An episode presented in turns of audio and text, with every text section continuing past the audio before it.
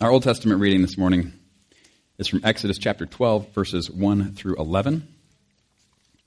And as we have been in uh, the book of Exodus, I keep reminding you we're still in Egypt um, with God has called Moses and he sent him back to Pharaoh. Pharaoh has refused to let the people go, and God has sent plague after plague after plague after plague after plague. And the people are still in Egypt. Um, but we are nearing the time that they will actually, that God will bring them out. And uh, a big part of that, um, and what they are to do in preparation for this, and as a way of then celebrating God's uh, mighty acts, is this meal of Passover. And, um, and so, in celebration of the first Passover, there are instructions given, and we're going to read some of that uh, this morning. Um, this is Exodus 12, verses 1 through 11. But before we read, let's pray. Heavenly Father, we do thank you for this day that you have made. And God, we do thank you for your word that you have given to us. God, we do pray that you would um, give us ears this morning to hear your word, give us minds to think and to understand, or give us hearts that are ready to receive your word. And Lord, we ask that uh, you would help us to be those who really take this to heart, that we would um, live all our days in relationship uh, with you, that we would continue to come to know you better by your word and by your spirit, and most of all through your Son, Jesus, in whose name we pray. Amen. Exodus chapter 12, verses 1 through 11. The Lord said to Moses and Aaron in Egypt, This month is to be for you the first month, the first month of your year. Tell the whole community of Israel that on the tenth day of this month, each man is to take a lamb for his family, one for each household. If any household is too small for a whole lamb, they must share one with their nearest neighbor, having taken into account the number of people that there are. You are to determine the amount of lamb needed in accordance with what each person will eat. The animals you choose must be year old males without defect, and you may take them from the sheep or the goats. Take care of them until the fourteenth day of the month, when all the members of the community of Israel must slaughter them at twilight. Then they are to take some of the blood and put it on the sides and tops of the door frames of the houses where they eat the lambs. And that same night they are to eat the meat roasted over the fire along with bitter herbs and bread made without yeast. Do not eat the meat raw or boiled in water, but roast it over a fire, with the head, legs, and internal organs. Do not leave any of it till morning. If some of it is left till morning, you must burn it. This is how you are to eat it, with your cloak tucked into your belt, your sandals on your feet, and your staff in your hand. Eat it in haste. It is the Lord's Passover. All right. Turning then to our gospel reading from Mark chapter 14, verses 17 through 26. Um, this is a time when Jesus and his disciples were celebrating the Passover together. We just looked last week at the disciples going and getting the room ready for Passover. And so in verse 16, it says, uh, The disciples left, went in the city, and found things just as Jesus had told them, so they prepared the Passover. Now, picking up in verse, 20, verse 17. When evening came, Jesus arrived with the twelve. While they were reclining at the table eating, he said, Truly I tell you, one of you will betray me, one who is eating with me. They were saddened, and one by one they said to him, Surely you don't mean me. It is one of the twelve, he replied, one who dips bread into the bowl with me. The Son of Man will go just as it is written about him. But woe to that man who betrays the Son of Man. It would be better for him if he had not been born. While they were eating, Jesus took bread, and when he had given thanks, he broke it and gave it to his disciples, saying, Take it. This is my body. Then he took a cup, and when he had given thanks, he gave it to them, and they all drank from it. This is my blood of the covenant, which is poured out for many, he said to them. Truly I tell you, I will not drink again from the fruit of the vine until the day when I drink it new in the kingdom of God. When they had sung a hymn, they went out to the Mount of Olives. This is the word of the Lord. Thanks be to God. Well, hopefully, as you hear uh, those two sections, uh, one from the Old Testament, one from uh, the Gospels, you're able to see some connections and the way that even the celebration of uh, Passover, all the way back in Exodus, uh, was a way of remembering what God had done as He brings people out, and they're they're celebrating it before it even happens. Isn't that cool? and then you come all the way to Jesus at the Last Supper, and what is the Last Supper that He's having with His disciples but a Passover meal, where they're doing the same thing. They are remembering God's acts in the past, but they're also celebrating before it even happens what's getting ready to happen, right? And every element of this meal. Uh, kind of points in two directions. It points back to what happened in Exodus as God is bringing people out and, all, and saving them from slavery in Egypt but it's also pointing forward to what Jesus is about to do on the cross as he is then saving people from slavery to sin and death. Super cool stuff. Hopefully, you're able to see those kinds of connections between the Old and the New Testament as we go through. Uh, then we get to the book of Revelation, which is doing the same kind of thing all the way through is picking up all these pieces from the Old Testament and from the New Testament and bringing them all forward and you know kind of pointing back to those things, but also pointing us forward uh, as we are living today in celebration of what God has done in the past, but also in anticipation of what He will do. And so that's kind of where we are in uh, this book of Revelation, and um, and just like you know, Jesus says to his disciples at the Last Supper, you know, one of you will betray me. And they're all like, what is he talking about? Who's going to, what's going on here? A lot of times we read the things in Revelation and we go, what is this talking about? What's going on here? Um, but, sometimes with, uh,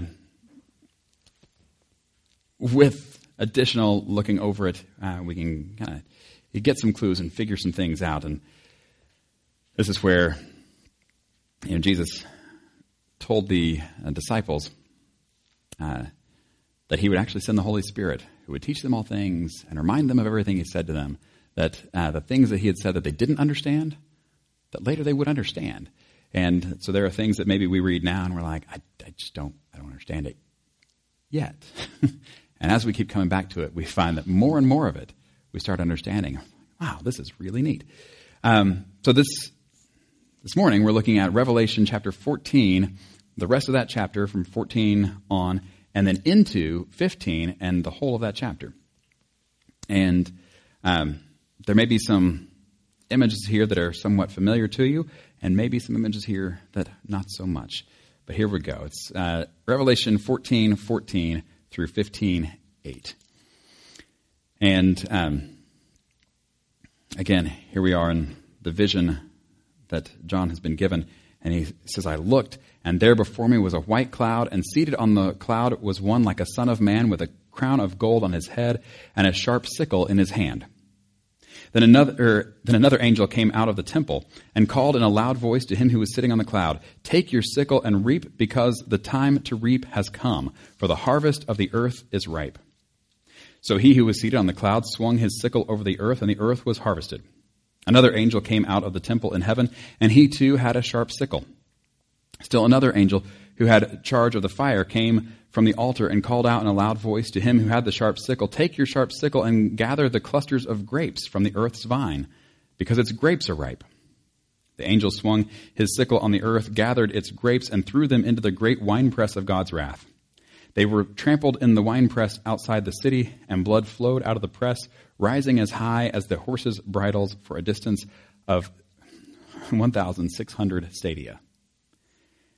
I saw in heaven another great and marvelous sign seven angels with the seven last plagues, last because with them God's wrath is completed. And I saw what looked like a sea of glass glowing with fire.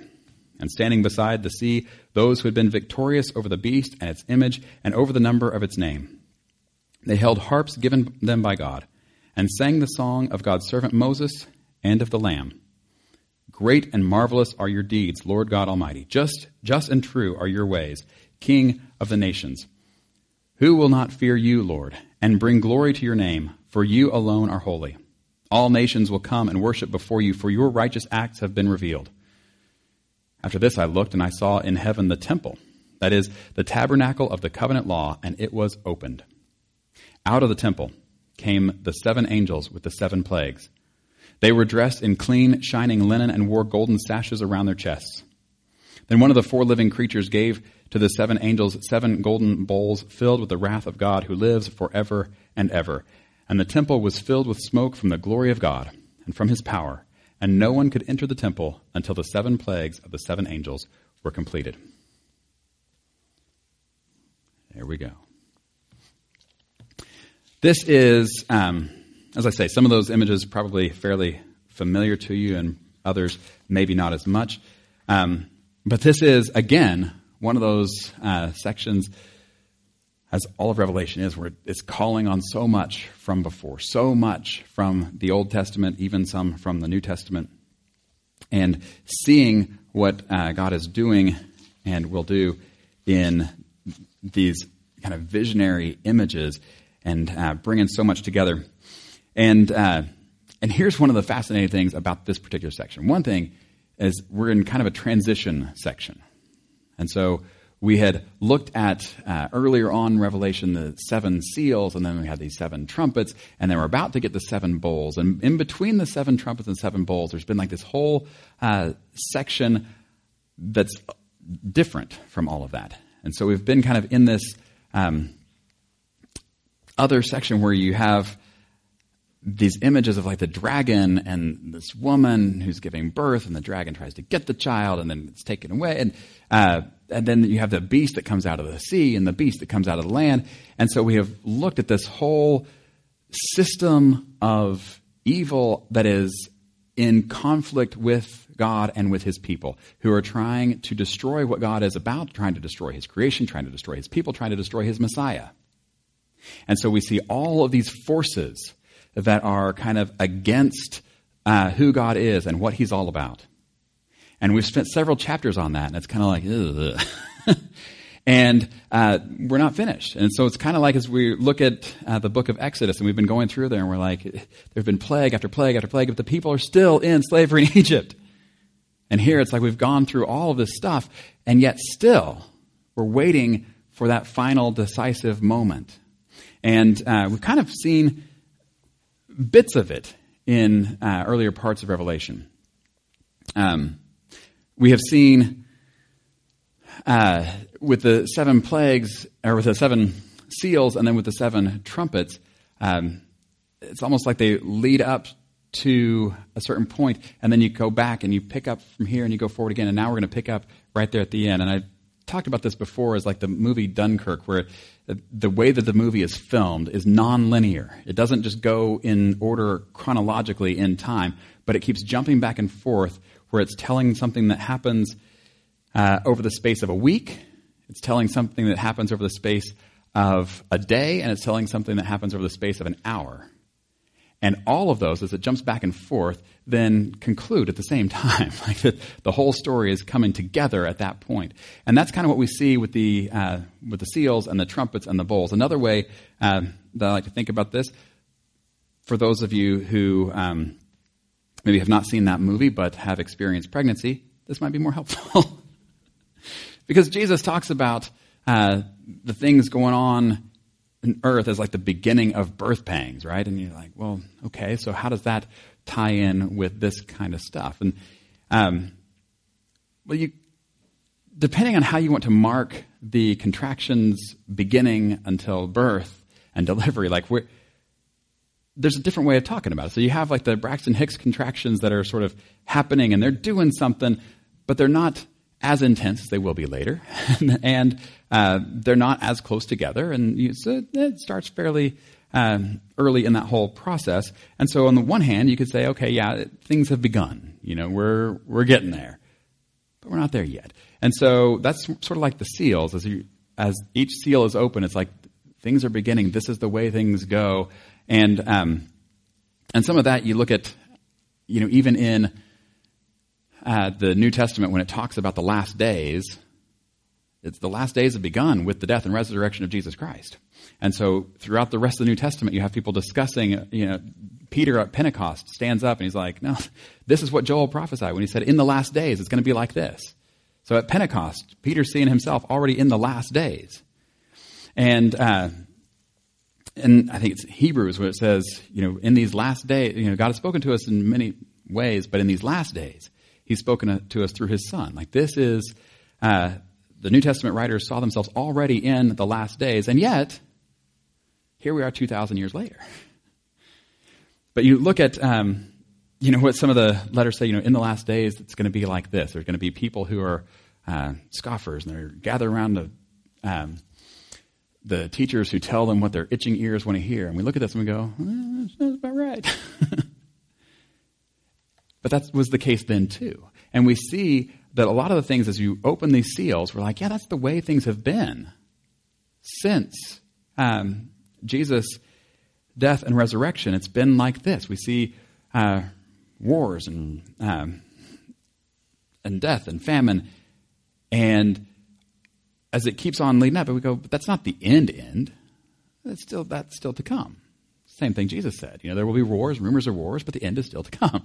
And so as we get farther in the seals, you get farther along in that period until then you get to kind of the end.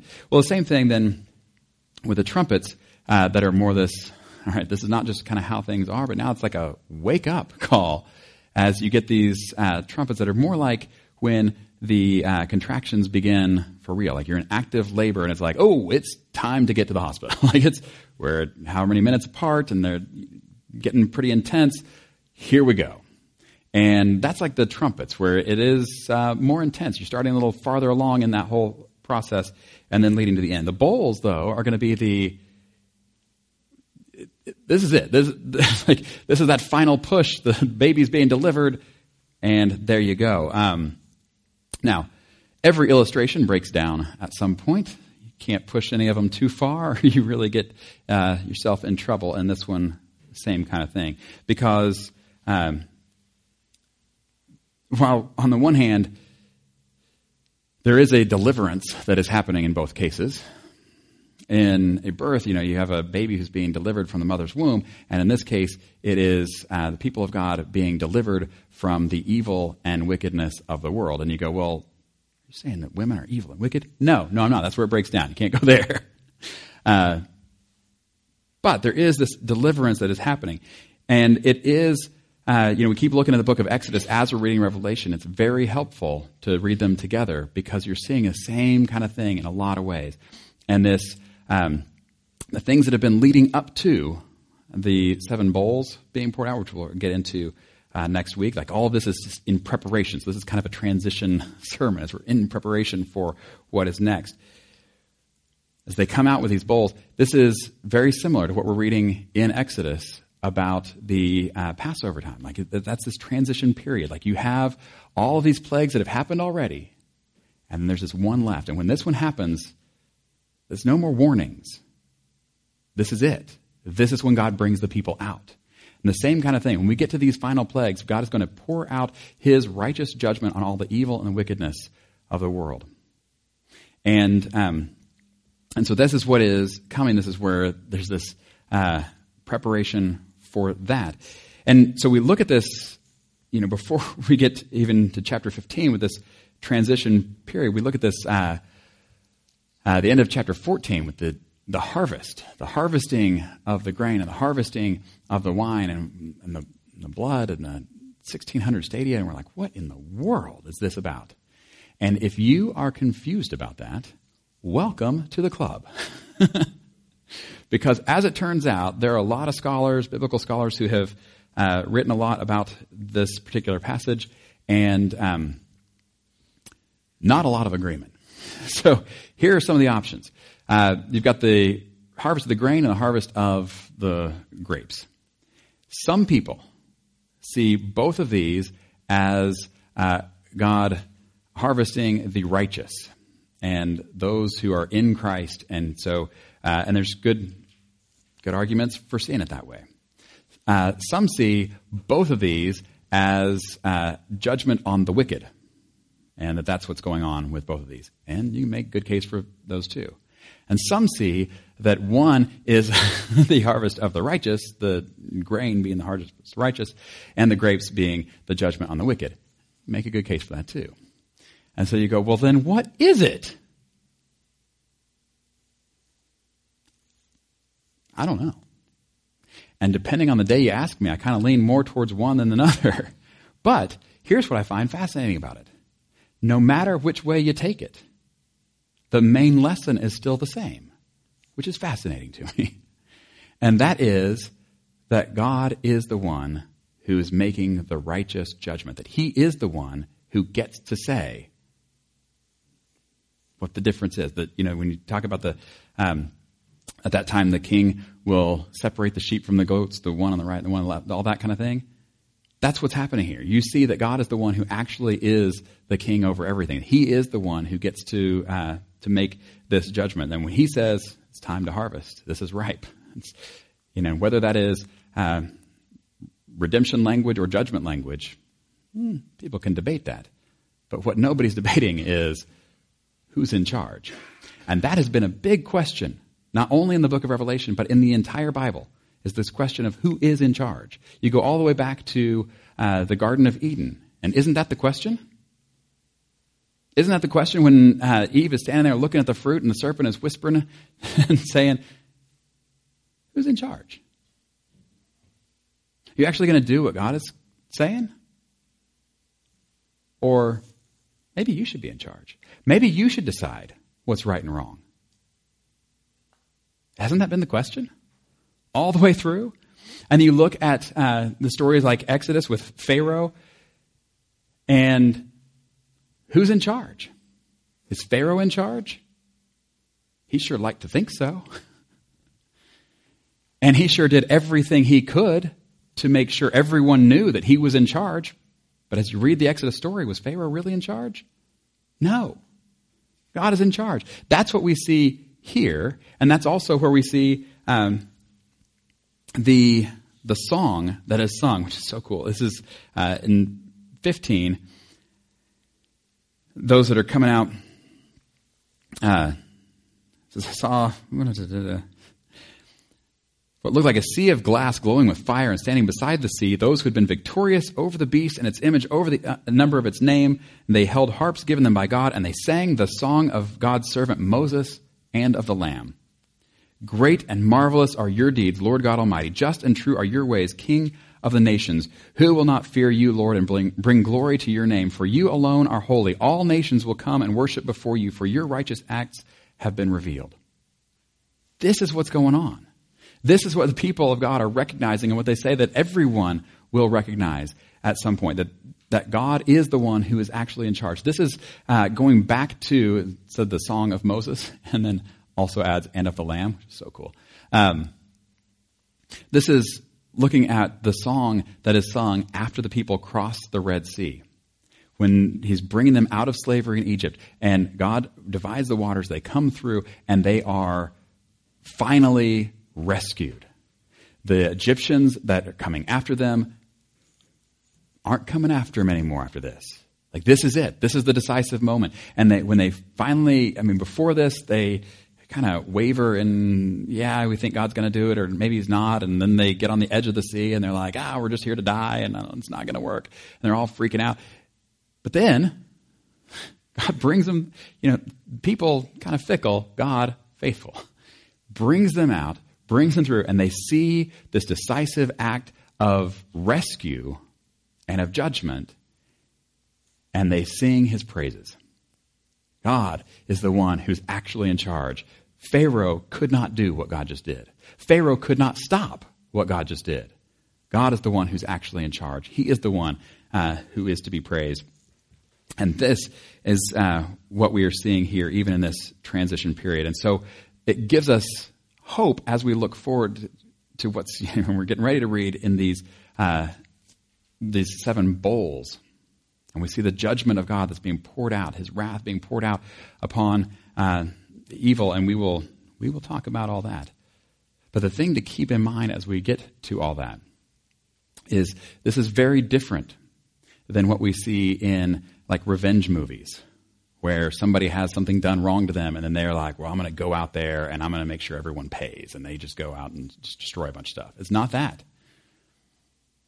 And we look at those kinds of movies and we go, you know, there's something about that. There's something about that that maybe feels right. There's also something about that that eh, ought to feel wrong. And that is that there should be a recognition that what has been done is wrong and does need to be punished. But then all through the Bible we see this, you know, vengeance is mine, says the Lord. Why? Because he's the one who's in charge and he's the one who actually can judge correctly.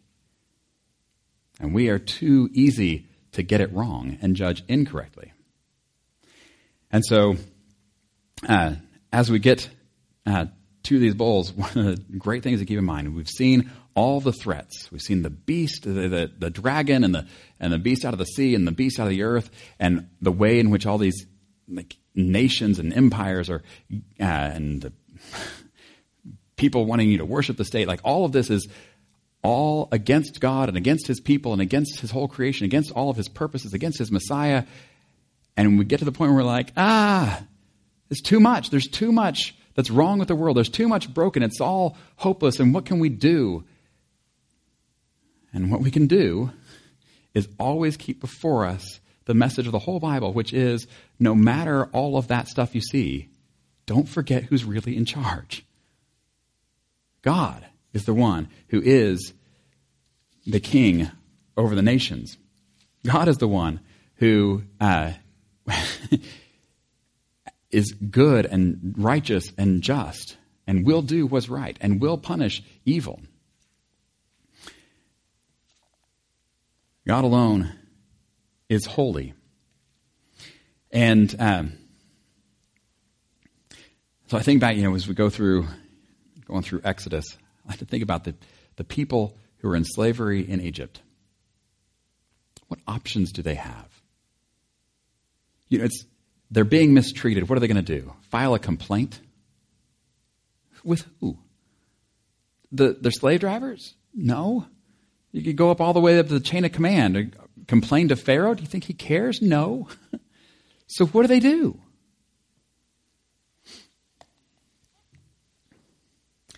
And what, uh, what they do in a situation that to them seems hopeless is they continue to cry out to God. They keep saying to God, This is not right. The way that we are being treated is not right. And when God calls Moses at the burning bush, you know what God says? He says, I've heard them. I have heard their cry. I'm going to do something about it. This is what we see uh, not only God doing in the past, again and again, but this is what we see that He says He will do. We see earlier in the book of Revelation that the prayers of the saints are going up like the smoke of incense in the presence of God. That when we pray and say, we are in a situation that is not right, this is not good, the way that things are happening is not okay, we know that God hears it and that He will do something about it. And that's what we will be getting into. And so all of this is sort of leading up to that. And saying, remember that God is good. Remember that God is in charge. Remember that God, when He acts, He does so with justice and with righteousness. And so we can trust Him in that. Still want to talk about Yertle the Turtle, but we're out of time. So uh, if you have not read the, uh, the Dr. Seuss book, Yertle the Turtle, you should do so. about a turtle that thinks he's in charge and tries to get higher and higher and uh, is eventually brought down low. This is what we see uh, so much of in Revelation as it relates to the kings of the earth. And I think that creative way of telling the story is a helpful one. So, yeah, take a look at that if you get a chance. Uh, in the meantime, remember that uh, what we are facing may be big and scary and threatening, but what we are reminded again and again is that no matter how big and threatening and scary anything is, God is still in charge. He is still good. He is still holy. He is still righteous, and He is just. And he will eventually uh, act uh, to set all things right. This is what we have to look forward to, even as we wait for that now. Um, oh, the other part of this is so critical. It's when they sang the song of Moses and of the Lamb. It's that combination of the two. That this is a new song. It's not just the song of Moses. It's not just celebrating what God did at the Red Sea, but it's also celebrating what he has done in Jesus. And that uh, when we look at the judgment that God is going to bring on evil and wickedness, and then we find ourselves reflecting on the ways that we have contributed to the evil and wickedness in this world, and then we go, oh no. That's where we have to remember the song not only of uh, Moses, but also of the Lamb. That God will bring judgment on evil and wickedness, but, but, that it also mentions those who have overcome the beast and its name. And how do we do that? By being uh, in Christ, by being those who have had